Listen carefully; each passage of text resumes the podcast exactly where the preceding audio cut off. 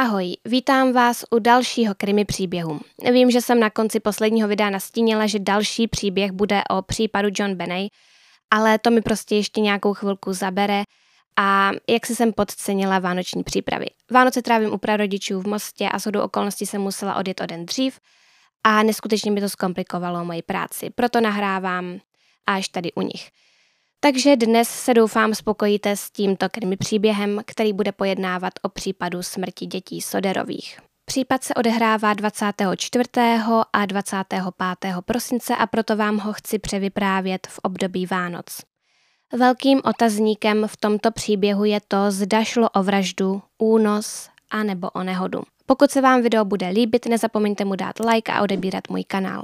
Pokud byste chtěli být extra hodní, tak mě můžete sledovat na Instagramu. Můj profil nese název krimi.příběhy. No a pokud mě v mé tvorbě chcete podpořit, všechny potřebné odkazy najdete v popisku videa a něco bude i pod videem připnuté v komentáři. Moc, moc děkuji všem, kteří mi dají odběr nebo prostě udělají něco z toho, co jsem uvedla. Moc si toho vážím. Než se dáme do povídání, chci ještě vyhlásit soutěž z posledního videa. Soutěžilo se o můj merch a vítěze jsem vybrala úplně náhodně a je jim Sára Korbářová. Gratuluji a poprosím tě o e-mail. Můžeš mi napsat na kerimypříběhy.cz zavináč gmail.com a nebo mi můžeš napsat na Instagram kerimy.příběhy. Ještě bych chtěla popřát všechno nejlepší k narozeninám mojí patronce Jance, která 13. slavila narozeniny. Přeji ti vše nejlepší, hodně štěstí a zdraví. Moc ti děkuji za všechnu tvoji podporu. No a teď se můžeme vrhnout na dnešní krimi příběh. George se narodil v roce 1895 jako Giorgio Sodu v Tule na italské Sardinii. Ve svých 13 letech, tedy v roce 1908, emigroval do Spojených států amerických společně se svým starším bratrem. Ten se ale vrátil domů hned po celní kontrole na Eli Island. George tak ve Spojených státech zůstal úplně sám. Dodnes se přesně neví, proč se do Ameriky vydal a proč se jeho bratr v Americe v podstatě zastavil jen na otočku. George o tom prý nikdy nechtěl mluvit. I přes svůj nízký věk se o sebe ale dokázal v úplně cizí zemi postarat. Našel si práci na železnici v Pensylvánii a působil tam jako poslíček, který dělníkům donášel vodu, jídlo nářadí a podobně. Po pár letech si našel stálejší práci jako řidič ve městě Smithers v západní Virginii. Po několika dalších letech si založil vlastní nákladní přepravní společnost. Nejdříve vozil štěrk ze stavenišť a poté rozvážel uhlí, které se v oblasti těžilo. George si vzal ženu jménem Jenny, kterou poznal právě ve městě Smithers. Jenny byla též původem z Itálie a stejně jako George imigrovala do Spojených států už jako malé dítě, přesněji, když jí byly asi tři roky. Manželé se usadili asi tři kilometry od města Fayetteville v západní Virginii, kde si koupili nádherný dům, vybudovaný technikou hrázdění. V roce 1923 se Soderovým narodilo první z jejich deseti dětí – to poslední se narodilo v roce 1943. Georgiův biznis jenom vzkvétal a rodina si vybudovala dobrou pověst. Jeden tamní úředník o rodině řekl, že byli jednou z nejrespektovanějších rodin střední třídy v okolí. Problémy ale často způsobovaly Georgeovi vyhraněné názory na politické dění té doby. Soderovi žili v oblasti, ve které se usadilo mnoho italských rodin. George často některé členy italské komunity naštval svým neskrývaným odporem vůči italskému diktátorovi Benitovi Mussolini. Někdy ke konci roku 1942 se Joe, druhý nejstarší syn Soderových, vydal do Evropy bojovat za Itálii ve druhé světové válce. V roce 1943 byl Mussolini ze své funkce zesazen a v roce 1945 byl popraven. I přesto ale Mussoliniho příznivci na Georgiův odpor stále ne a ne zapomenout. V říjnu roku 1945 rodinu navštívil pojišťovací agent, který se snažil George přesvědčit o koupi životního pojištění. On však nabídku odmítl a to podomního prodejce naštvalo a prohlásil hned několik zvláštních věcí, ze kterých vzhledem k pozdějším událostem vyloženě mrazí. Varoval nebo spíše vyhrožoval, že Georgiův dům zhoří a jeho děti zahynou. A to vše prý kvůli jeho neskrývané nenávisti vůči Mussolinimu. Přesněji prý řekl toto. Tvůj zatracený dům zhoří a tvoje děti zahynou. Zaplatíš za všechny své špinavé poznámky na adresu Mussoliniho. Jiný muž, který se zajímal o možnost práce u George ve firmě, též jednoho dne navštívil dům Soderových. Během své návštěvy se procházel po domě a když odcházel, upozornil na dvě pojistkové skříně s tím, že jednou zajisté vyvolají požár. George ten výrok překvapil, protože nedávno předtím nechal v celém domě vyměnit rozvody a elektrické vedení, a to ku příležitosti koupě nového sporáku. Elektrikář potom údajně vše pečlivě zkontroloval a potvrdil, že je vše tak, jak má být a naprosto bezpečné. Aby toho nebylo málo, jeden ze Soderových synů rodiče upozornil na podezřelé auto, které tou dobou každý den parkovalo poblíž hlavní silnice, která vedla městem. Lidé uvnitř vozu podle něj s naprostou jistotou sledovali děti Soderových na cestě ze školy.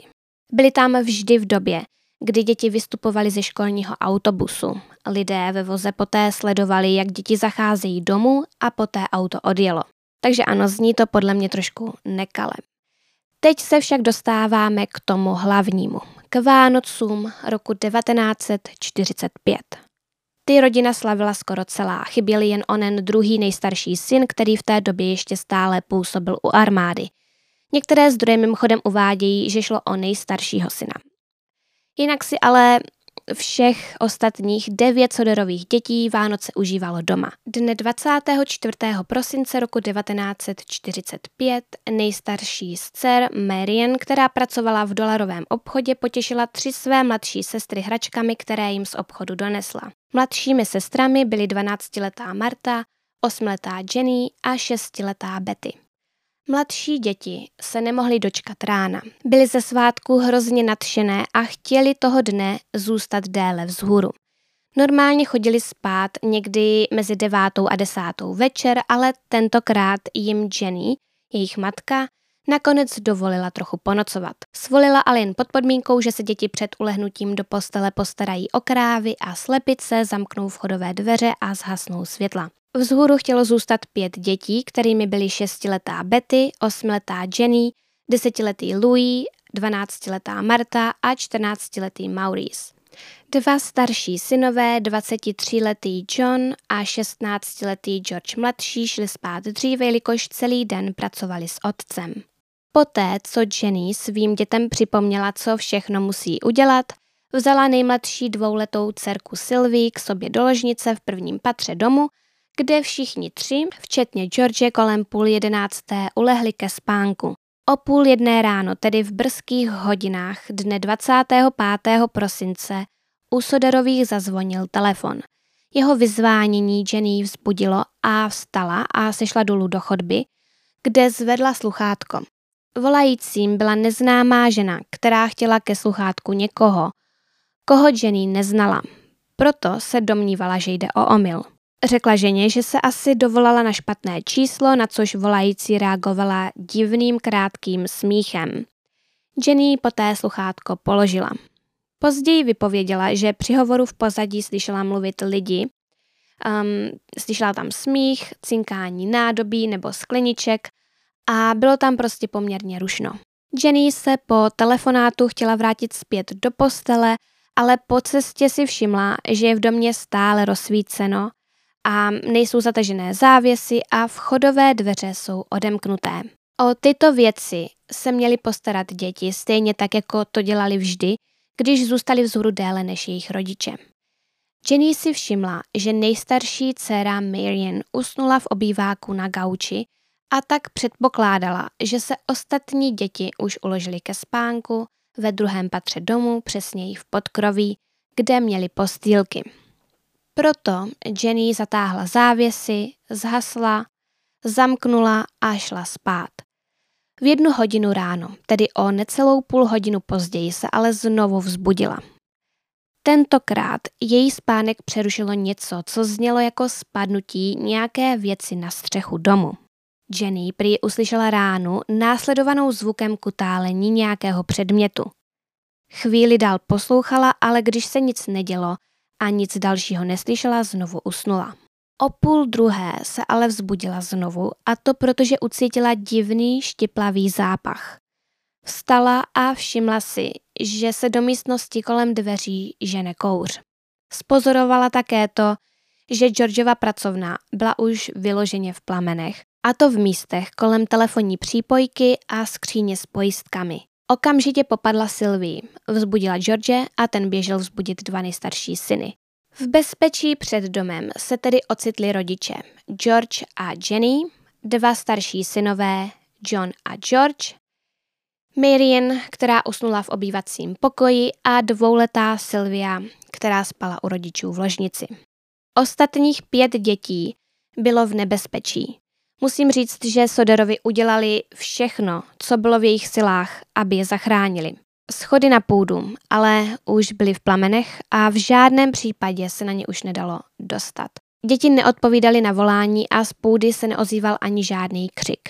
John, tedy ten 24-letý syn, ve svém prvním policejním výslechu uvedl, že po probuzení okamžitě vyběhl nahoru na půdu, aby své mladší sourozence varoval, ale později svoji výpověď pozměnil a tvrdil, že nevyběhl až úplně nahoru, ale volal na ně spod schodů. Upřesnil, že na děti tudíž vůbec neviděl. Když Soderovi chtěli zavolat pomoc, zjistili, že telefon nefunguje a proto Marian běžela k sousedům a doufala, že odtud se hasiče zavolat už podaří. Údajně se to tam ale nepodařilo a tak běžela k jinému sousedovi a tam se to též nepovedlo. Onen soused proto vzal své auto a vydal se hledat pomoc sám. Hořícího domu si mezi tím všiml také projíždějící řidič, který zastavil u nedaleké restaurace, odkud se též snažil dovolat na tísňovou linku. Bohužel ani on se v tu chvíli nikam nedovolal. Není jasné, zda tomu tak bylo, protože jim to nikdo nevzal, anebo protože byl telefon vypnutý, nebo ve městě prostě nějak nefungovalo telefonní spojení. Nikde se nedá dohledat přesná příčina. Hasiči nakonec přijali tísňové volání z jiného telefonu. Hovor měl být uskutečněn od někud z centra města a má se za to, že číslo vytočili buď znepokojení zaměstnanci restaurace nebo sousedi, za kterými doběhla Marian. Každopádně z tohoto všeho plyne důležitá informace a to ta, že toho večera byl s telefony všude po městě velký problém. To bude později důležité. Mezitím vším se George snažil vyprostit své děti z hořícího domu. Bosí se snažil vyšplhat po zdi domu k půdnímu okénku, ale nepovedlo se mu to a ošklivě se přitom pořezal na ruce. Někde se udává také to, že si ruku poranil přitom, když se snažil rozbít jedno z oken v přízemí a tím oknem se chtěl dostat dovnitř a děti zachránit. Ale to mi přijde jako blbost vzhledem k tomu, že ty schody nahoru do podkroví už dávno hořely a pokud by se k dětem dalo dostat z přízemí nebo z prvního patra, George by to jistě udělal hned, jak se o požáru dozvěděl, takže to je podle mě nesmysl a myslím, že se spíše skutečně snažil vylézt k tomu půdnímu oknu, byl ale neúspěšný a pořezal se přitom. Své snahy o to dostat se k tomu oknu ale nevzdával a společně se svými syny se chtěl nahoru dostat pomocí žebříku, který vždy nechával opřený z jedné strany domu. Ten žebřík tam ale prostě nebyl. Nikdo z rodiny ho však nikam neodnesl. Dále se George k dětem chtěl dostat tak, že svůj nákladní vůz zaparkuje hned u domu a potom um, do okna vleze ze střechy auta. Ten den měl u domu zaparkované dva takové vozy, ale ani jeden se mu nepovedlo nastartovat. Přitom do té doby údajně oba úplně normálně fungovaly. George je naposledy používal vlastně přímo 24. prosince. George vůbec nevěděl, co dělat dál. Napadlo ho, že se pokusí oheň hasit sám. Chtěl si nabírat vodu z jednoho velkého sudu, ale byla naprosto zmrzlá. Všech šest členů rodiny vyčerpalo veškeré své možnosti. Nezbývalo jim nic jiného, než čekat na příjezd hasičů. Ti si ale dali pěkně na čas a přeživší Soderovi byli nuceni po dlouhých 45 minut přilížet tomu, jak jejich dům hoří, až se nakonec úplně zhroutil. Hasič jménem F.J. Morris, který přijal tísňové volání, byl jediný, kdo byl tou dobou na stanici. Bylo to zapříčiněno jak odchodem mnoha hasičů do války, tak tím, že byly svátky. Sám Morris navíc ani nemohl řídit hasičský vůz. Nevím z jakého důvodu, ale prostě nemohl. Začal obvolávat hasiče z okolí, které znal a ti zase volali dalším a ti zase dalším a takhle to šlo dál a dál. Byl to zdlouhavý proces a i přesto, že se hasičská stanice nacházela jen asi 3 kilometry od domu Soderových, hasiči na místo dorazili až kolem 8 hodiny ráno. Na místo byl povolán i koroner, který prohlásil, že těch pět dětí rozhodně zahynulo při požáru. Vyšetřovatelé za příčinu požáru označili vadné elektrické rozvody, a to i přesto, že vše bylo naprosto nové a bezpečnost elektrického vedení byla potvrzena elektrikářem. Jedním ze zasahujících hasičů byl mimochodem i Jenin bratr. Už kolem desáté ráno bylo rodině oznámeno, že se v ohořelých troskách domu nenašly žádné lidské ostatky a vysvětlením mělo být to, že byl požár prostě jen velmi silný a dosahoval velmi vysokých teplot a to zamezilo tomu, aby se dochovaly nějaké ohořelé ostatky. Soderovi od té doby začali na celou záležitost pohlížet trochu jinak. Přišlo jim divné, že si během prchání z už hořícího domu všimli svítících vánočních ozdob. Soudili, že pokud by požár skutečně zapříčinila vadná elektřina, vyhodili by se pojistky a vánoční světýlka by už po propuknutí požáru nemohla svítit. Dům měl ale dva elektrické obvody a tak mnozí argumentují, že se mohlo stát to, že jeden zkratoval, nebo se s ním prostě něco stalo a propukl požár, zatímco ten druhý obvod byl v pořádku a proto ty ozdoby ještě nějakou chvilku po propuknutí požáru svítily. Já se přiznám, že se v těchto věcech vůbec nevyznám, ale i přesto mi dává ta argumentace smysl. Čtyři dny po požáru George vzal buldozer a místo, kde se nacházely ohořelé trosky domu, kompletně překopal, a něco prý odvozil a na ty základy domu, které tam ještě stále byly, navozil metr a půl zeminy, kterou pokladl květinami a tím chtěl z toho místa udělat jakési pamětní místo. Krátce po novém roce byly všem pěti dětem vystaveny umrtní listy a jako příčina smrti bylo uvedeno udušení nebo vystavení ohni. Nikdo z vyšetřovatelů necítil potřebu nehodu důsledněji prošetřit i přes všechny ty divné věci, které se rodině před tragédií děly. Jako například ta záležitost s podobným prodejcem, který vyhrožoval, že Georgiův dům zhoří a jeho děti zemřou, Dále byl divný ten muž ucházející se o práci, který upozorňoval na pojistkové skříně, lidé, kteří z auta sledovali děti Soderových, no a poté tu máme ten podezřelý telefonní hovor asi hodinu před vypuknutím požáru, následně nefungující telefon, um, nefungující auta a chybějící žebřík. Opravdu je toho hodně.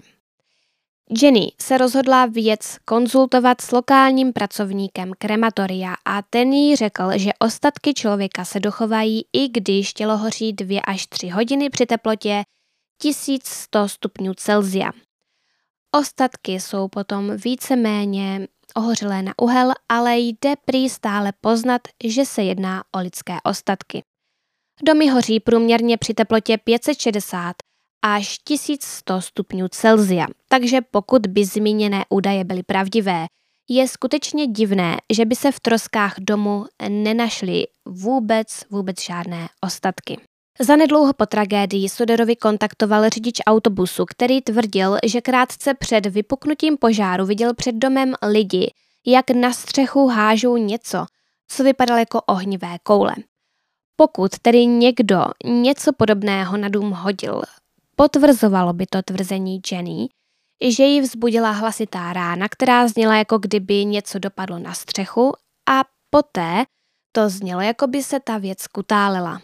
O pár měsíců později, když sníh roztál, našla malá Sylvia v místech, kde dříve stál dům, věc, kterou údajně popsala jako zelený gumový ananas. Není to oficiálně potvrzené, ale některé zdroje uvádějí, že Soderovi nalezený předmět předali policii a ta měla potvrdit, že se jedná o nějaký ruční granát nebo jiné zápalné zařízení používané v boji. Teorii o tom, že se tam tenkrát stalo něco nekalého, potvrzuje i mnoho svědectví lidí, kteří tvrdí, že po požáru viděli děti živé. Jedna žena například uvedla, že stála u silnice a pozorovala hořící dům, když kolem ní projelo auto plné dětí. Jedno z nich prý vystrkovalo hlavu ven z vozu. Další žena tvrdila, že dětem v restauraci na odpočívadle mezi městy Fayetteville a Charleston ráno 25. prosince servírovala snídani. Auto, kterým děti odjeli, podle ní mělo floridskou poznávací značku. Soderovi si byli tou dobou už naprosto jistí tím, že jejich děti při požáru nezahynuli. Domnívali se, že je někdo unesl. Najali si soukromého detektiva a ten přišel na to, že ten podomní prodejce, který Georgeovi vyhrožoval, byl členem týmu koronerů, kteří požár u Soderových klasifikovali jako nehodu. Přišel i na to, že se v městečku povídalo, že Morris na místě našel srdce, které ukryl do železného boxu a zakopal. Sodorovi ohledně toho Morise konfrontovali a on se jim přiznal, že je to pravda a dovedl je na místo, kde box zakopal. Soderovi ho poté předali řídícímu pohřebního ústavu na posouzení. Ten jim řekl, že se v žádném případě nejedná o lidské srdce, ale o čerstvá, požárem nedotčená hovězí játra. Morris se později přiznal, že žádné srdce v troskách domu tenkrát nenašel, ale když se dozvěděl o tom, že si to Soderovi myslí, narafičil na ně hovězí játra, protože doufal, že je najdou a přesvědčí je to o tom, že jejich děti zahynuli při požáru. Měl tvrdit, že doufal, že se jim tím uleví, ale mnozí mají celou věc za velmi podezřelou. Divné to určitě je. No a dalším zajímavým faktem je to, že vyšetřovatelé zjistili, že telefonní mm, připojení bylo vyloženě přeříznuté.